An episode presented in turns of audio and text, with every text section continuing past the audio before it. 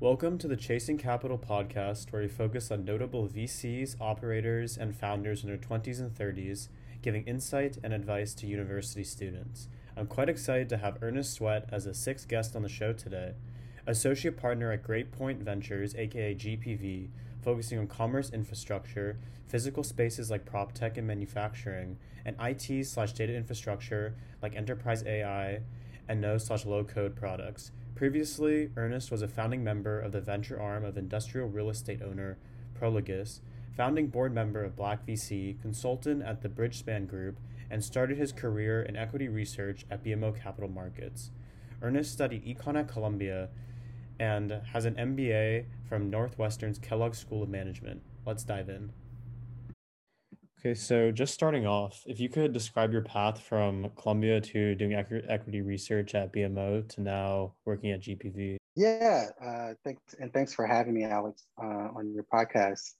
Um, yeah, if if you would have told me when I was kind of sitting in your seat, Alex, that I would be in venture capital, I I would be my my my uh, jaw probably would have hit the floor. Like first of all, I don't think I actually knew what venture capital was when I was 20, 21. Um, and uh, yeah, so probably be a lot of questions like, what is it? But it's been a path that if you look back, it kind of makes sense. But I, I just didn't know it, it existed at that time. And so I, while at Columbia, I was in the college. I was in economics and political science, um, kind of dual concentration. Um, and I'd always kind of set my eyes on, you know, I was graduating around uh, 2007. And, you know, at the time, it was still the hotness to be on Wall Street. And so I wanted something that was a little, just like my liberal arts background at Columbia, to have a balanced approach of not only what I was really good at, but what I could strengthen. And so through a number of internships, I was able to, I, I really love interacting with people. I love telling stories. I love um, understanding and listening to people who are experts about things, uh, and then using that information as, as a way to make actionable kind of next steps. Mm-hmm. And for me, within Wall Street, the balance for me was I didn't just want to do modeling, which I knew would be a great skill for me, but it wasn't something I was running into. And I also knew I just didn't want to lean on my ability to communicate. Um, and so the balance, instead of doing sales or trading or investment banking, it was like equity research. Mm-hmm. And so went after a number of equity research uh, opportunities. I actually didn't even have a job as things uh, as I, after I graduated, um, but kept it going, stayed persistent, kept talking to firms I've been speaking with for my entire kind of like second semester. Mm-hmm of senior year, and luckily got uh, a role at BMO Capital Markets. Um, and BMO uh, is a Canadian investment bank. I was in the New York office, and the open slot they had for equity research associate was for REITs. And I didn't even know really what a REIT was uh, until I got into the job. But um, essentially, I just knew, oh, it has to do something with real estate and so that's kind of how I, I started out my career. And so if you look at, you know, fast forward to now at Great Point, I've been in venture for about six years, but all the skills I built, like the foundation I built in equity research, uh, is helping me today, right? Being able to get really deep on a industry market, be able to analyze a company, see where the you know advantages are in the market, disadvantages, combining both micro issues, so the company issues with what's going on in the market, so the macro, and mm-hmm. then being able to articulate uh, the that your point of view to different audiences. The stuff I continue to do today.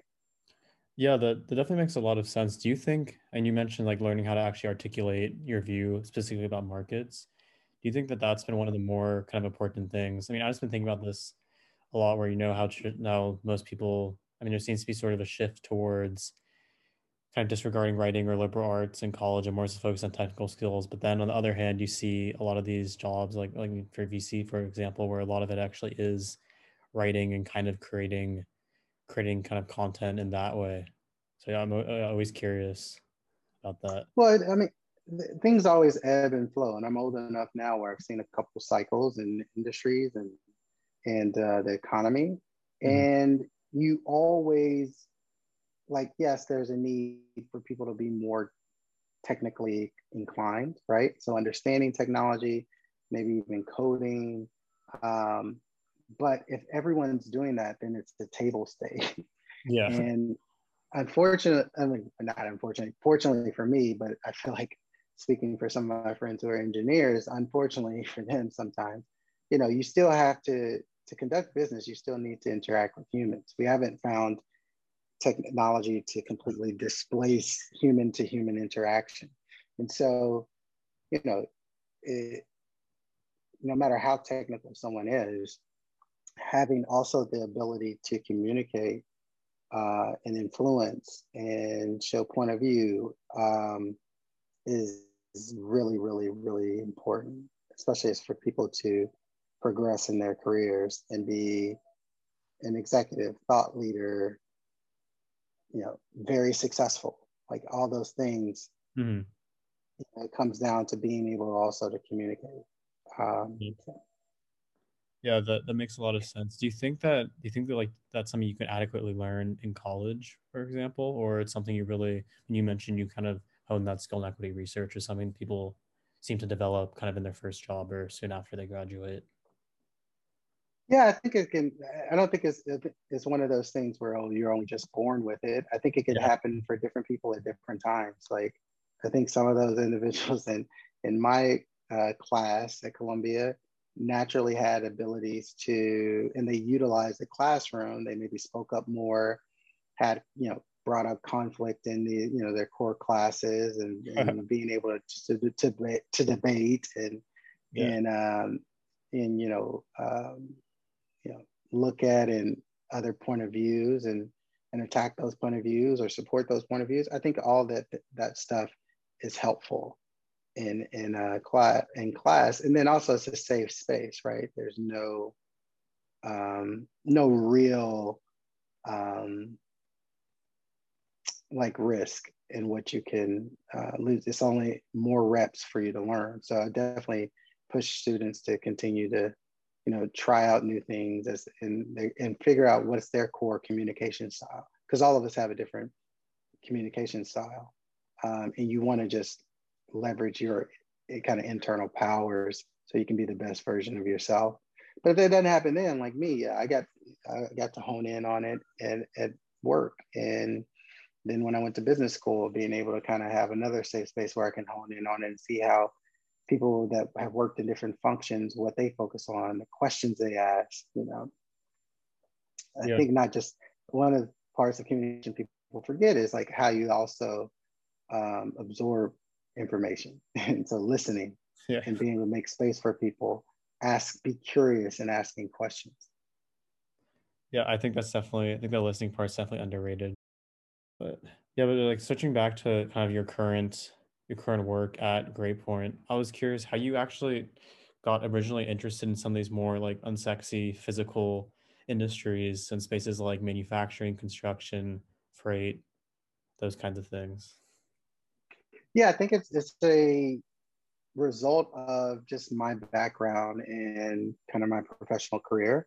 I learned quickly as I was trying to break into venture that um, it's all about knowing your audience, so whoever you're speaking to, as well as taking advantage of your previous experience. You know, when you look at typical, I, I don't even want to use typical, that's not a good word. When you look at certain kind of archetypes of venture capitalists, they come from a lot of different areas, right? But generally, the common theme is all of them have been able to um, leverage uh, their prior experience.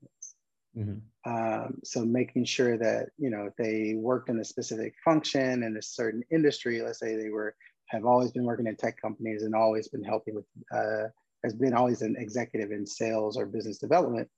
That's something that they focus on when they invest.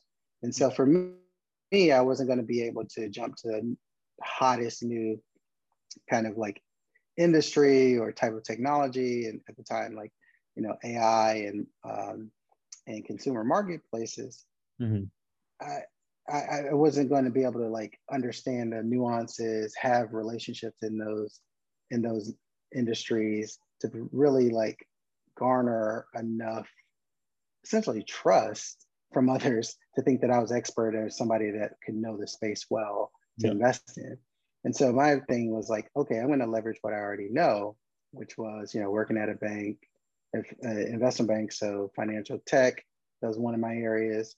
I tried to start a ed tech company, uh, which was sold early. So like that was another space, ed tech. And then lastly, um, real estate. So I, I had, you know, worked in covering REITs. So I felt like I knew what was going on in the real estate space better than most. And mm-hmm. so just leveraging that, and I use that as kind of a wedge to get into the space, get into some conversations with founders and investors to then develop a more thought out thesis and network uh, to how to invest in those sectors. And then so what you learn is like I focused on those three. If you notice, there's no supply chain or manufacturing in that. Mm-hmm. But having the, the kind of prop tech approach and looking at a lot of real estate and covering those companies is how I then got at Prologis Ventures, which was kind of the launching point for me to learn more about supply chain and logistics because we invested in a lot of stuff like that as mm-hmm. well as some of this the spaces that like always been fascinated with data tools. And so luckily we invested in a few. So I got a perspective in that and B2B marketplaces. And we luckily in, invested in a number of those too. So that's how I was able to kind of develop a the reps and knowledge to get to where I'm at now. And so I have like four themes and that I focus on because I think that is important to to be very focused in what you invest in.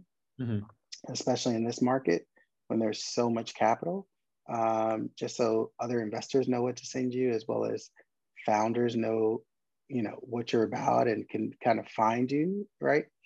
And so I've really leveraged kind of my previous background to invest in commerce infrastructure, which is for me all kind of supply chain tech, everything B2B around selling goods. So that could be MarTech, that could be, like I said, logistics tech, that could be um, e-commerce enablement.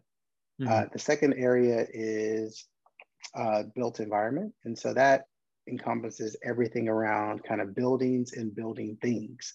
So you have manufacturing on the building things, but then all things around buildings. So like mm-hmm. prop tech, construction tech. And then the other two are those ones that I la- later that I got into uh, from Prologis, which was B2B marketplaces and um, broadly, as well as um, as data tools. So th- those are areas I look at. That's what I'm focused on, and I just, if you notice, I picked up something from each kind of job that I've had to be able to do that. No, that, that's super interesting. And do you, a lot of those different sectors you mentioned, there is also this kind of hardware component. Do you think that that almost makes like the opportunities bigger just because once like once a company's able to get that get a nice get a good pairing of having very strong software as well as having kind of this requisite hardware then able to basically establish like a much stronger moat than just like a purely software play i mean this i mean this reminds me you know there's this obviously like a lot of these SaaS kind of like no code, low code code uh, productivity tools become super hot. And there are so many, most a lot of the companies could do something slightly different. But do you not really see the same dynamics happening in, in some of the areas that you mentioned? So actually, uh, I'll push back a little bit. On the industries I look at, I still primarily am focused on just software companies.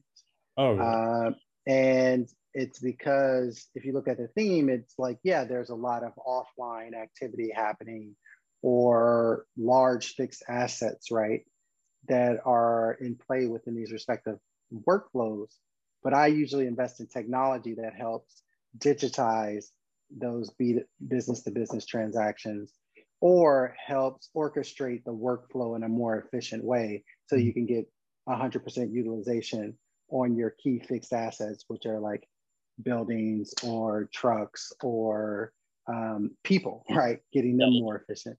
And so I, I still look at a lot of software or tech enabled services as a lot of stuff that I do. Okay, got it. Are is that are more of these companies starting to also explore hardware, or basically they just don't want to deal with it, and it's you're basically they're just like if they decided to do so, they're really taking a big margin cut. Well, I think as hardware is the problem with hardware. If you look at it from your consumer life, right, as perspective. Yeah. New phones come out every four months and get better and better, and um, well, maybe not for us. they don't. I was going to say the last part, cheaper and cheaper. They do get cheaper and cheaper for the people building it, but for us, I guess they charge more. But that's what you're seeing as well, right? Like on the enterprise side, is hardware is getting smarter, faster, and cheaper.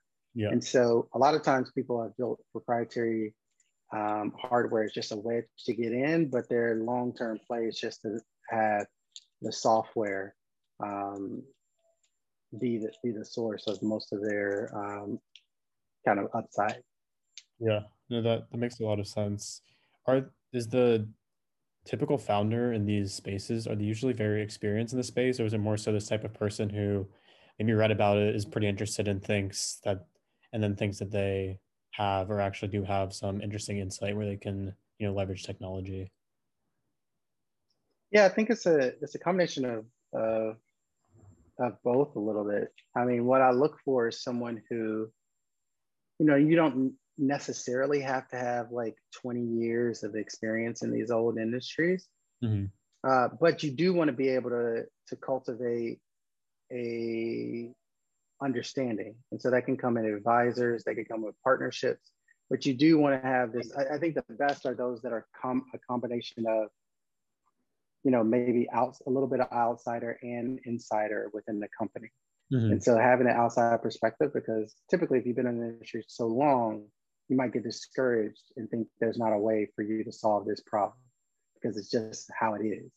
And so having a combination of people who see it from the outside, but then you have somebody on the team who knows where the, the bodies are buried, mm-hmm. you know, usually that leads to success. And then I say that you, you create these kind of personas or archetypes.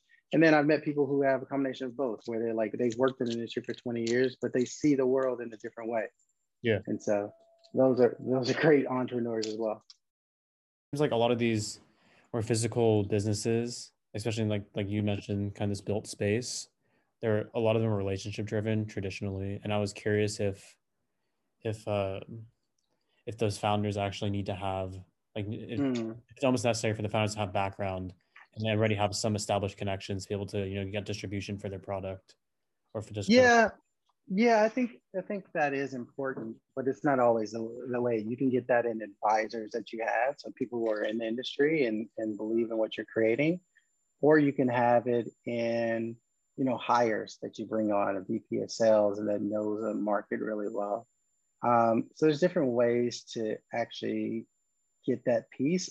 Ultimately, what you want, and as an investor, what you're looking for is like, do they understand the nuance of how relationships work today?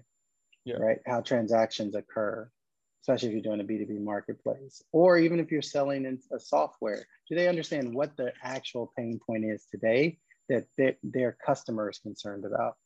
You know, sometimes you see if, if someone's too much of an outsider or just lacks understanding of what the key pain point is of their customer, sometimes they'll go out and, and, and pitch the long-term vision that maybe is scary or just too out there for their customer or the customer is just not concerned with now.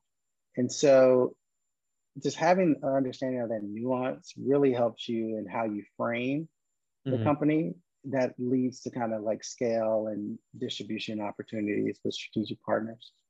Yeah, is kind of the status quo basically pushback against any technology adoption, or are a lot of these companies kind of hungry to get an edge against each other by maybe embracing a startup offering offering I mean i mean generally generally you could say it's a pushback but you know if there's certain events like there was a pushback for a lot of people like just consumers to actually utilize the instacarts of the world.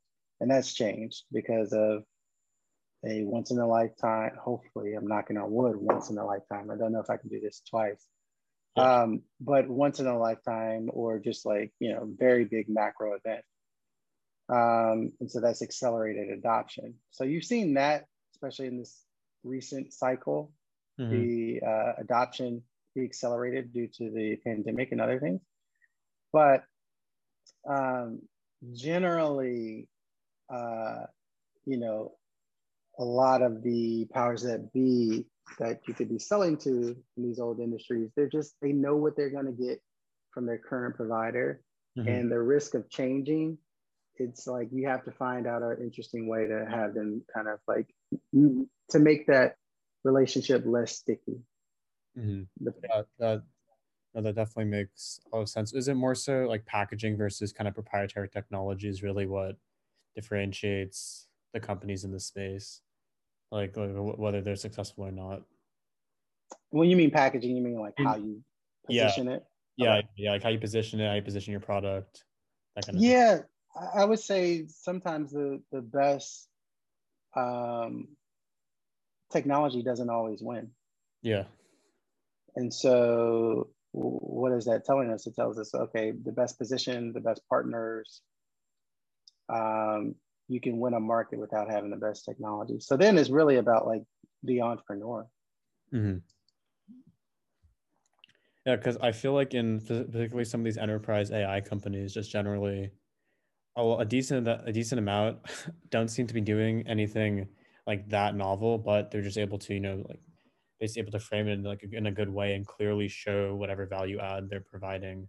Do you do you have a similar point of view? How a lot of these like a lot of these enterprise AI companies don't really have this kind of proprietary technology. It's more so just how good they are at go to market, or do you really think they do have actually that like that real technological edge?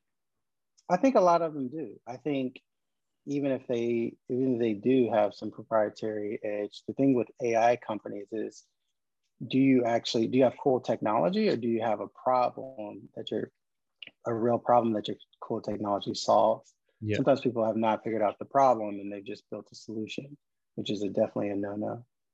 Um, so I, I think the other piece I'll say to that is sometimes if you do have the proprietary technology, you know, it's kind of know your audience. Does your audience really care?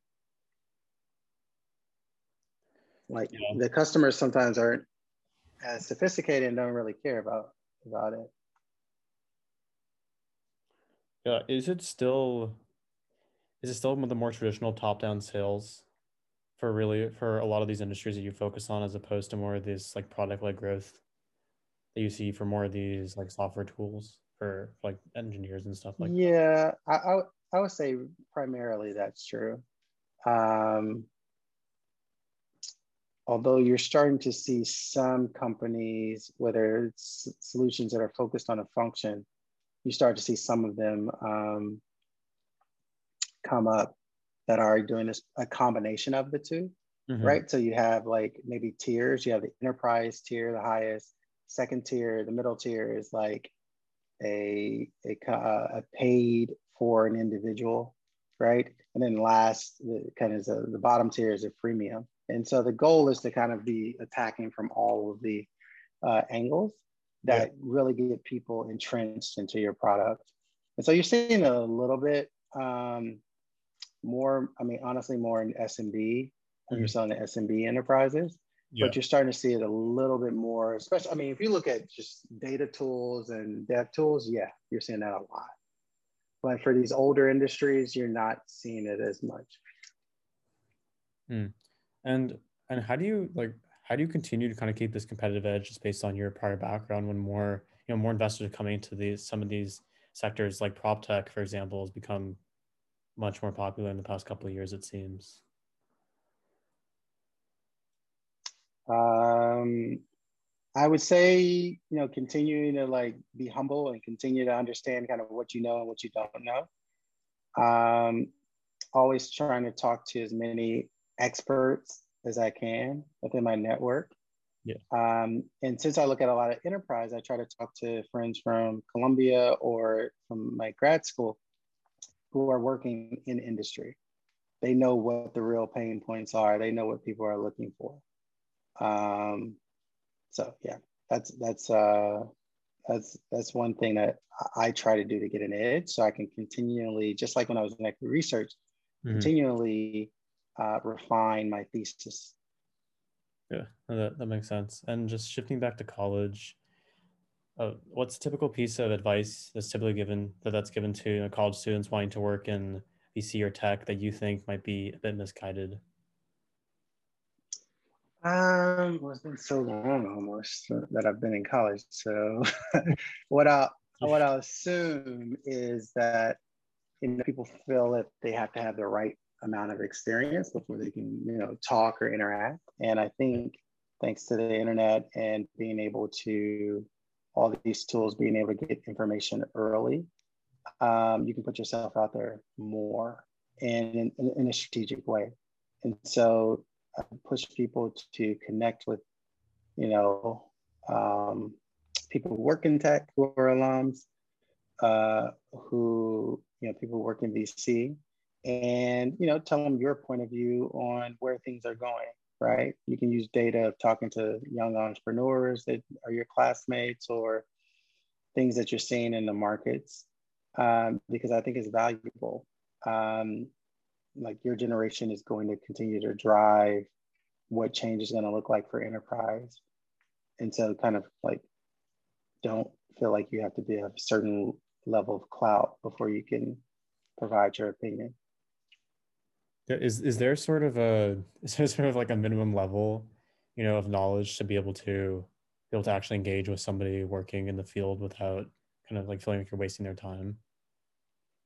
I would say reading up on that person if they have a blog or just even their bio, their company's website. That's really important. So you can really um, customize the questions uh, for them. And so you come way more informed and they can be directed. I think the other thing is people usually fall into the, hey, how did you get into VC? Or hey, how did you get into, which isn't as relevant as a, of a conversation. Mm-hmm. And coming from my perspective, I usually like to learn more about what the student is working on, what they think, what their perspective is, um, what questions they're asking themselves for as far as a career. So then I can kind of then put in some of my anecdotes on what I did uh, to help kind of like show them one of many paths that they can go, right? Mm-hmm. Um, me just providing kind of like now stale advice of what I did yeah. in 2015 isn't as helpful. Yeah, that, that definitely makes a lot of sense. Also, it just seems like hearing a lot of people's like how they ended up like how they ended up with VC or even founding a company. seems like a lot of the parts are sort of happenstance or very circumstantial, anyways. Mm-hmm. Yeah. So, cool. yeah, so just to close, I was I was curious if there's a book, lecture, a class from your undergrad that you know, like has stuck with you and might influence something you do either like in your life or in your work? Um, huh, that's a great question. Um, so many books we read, so I can't even think of one. I think the I'll tell you the thing I appreciate the most is actually the other students, mm. right? And um, you know, going back to my reunions and talking to just seeing how accomplished and smart and, and like refined my classmates are. Um, and they always had that. I've always been impressed by them. And so being able to,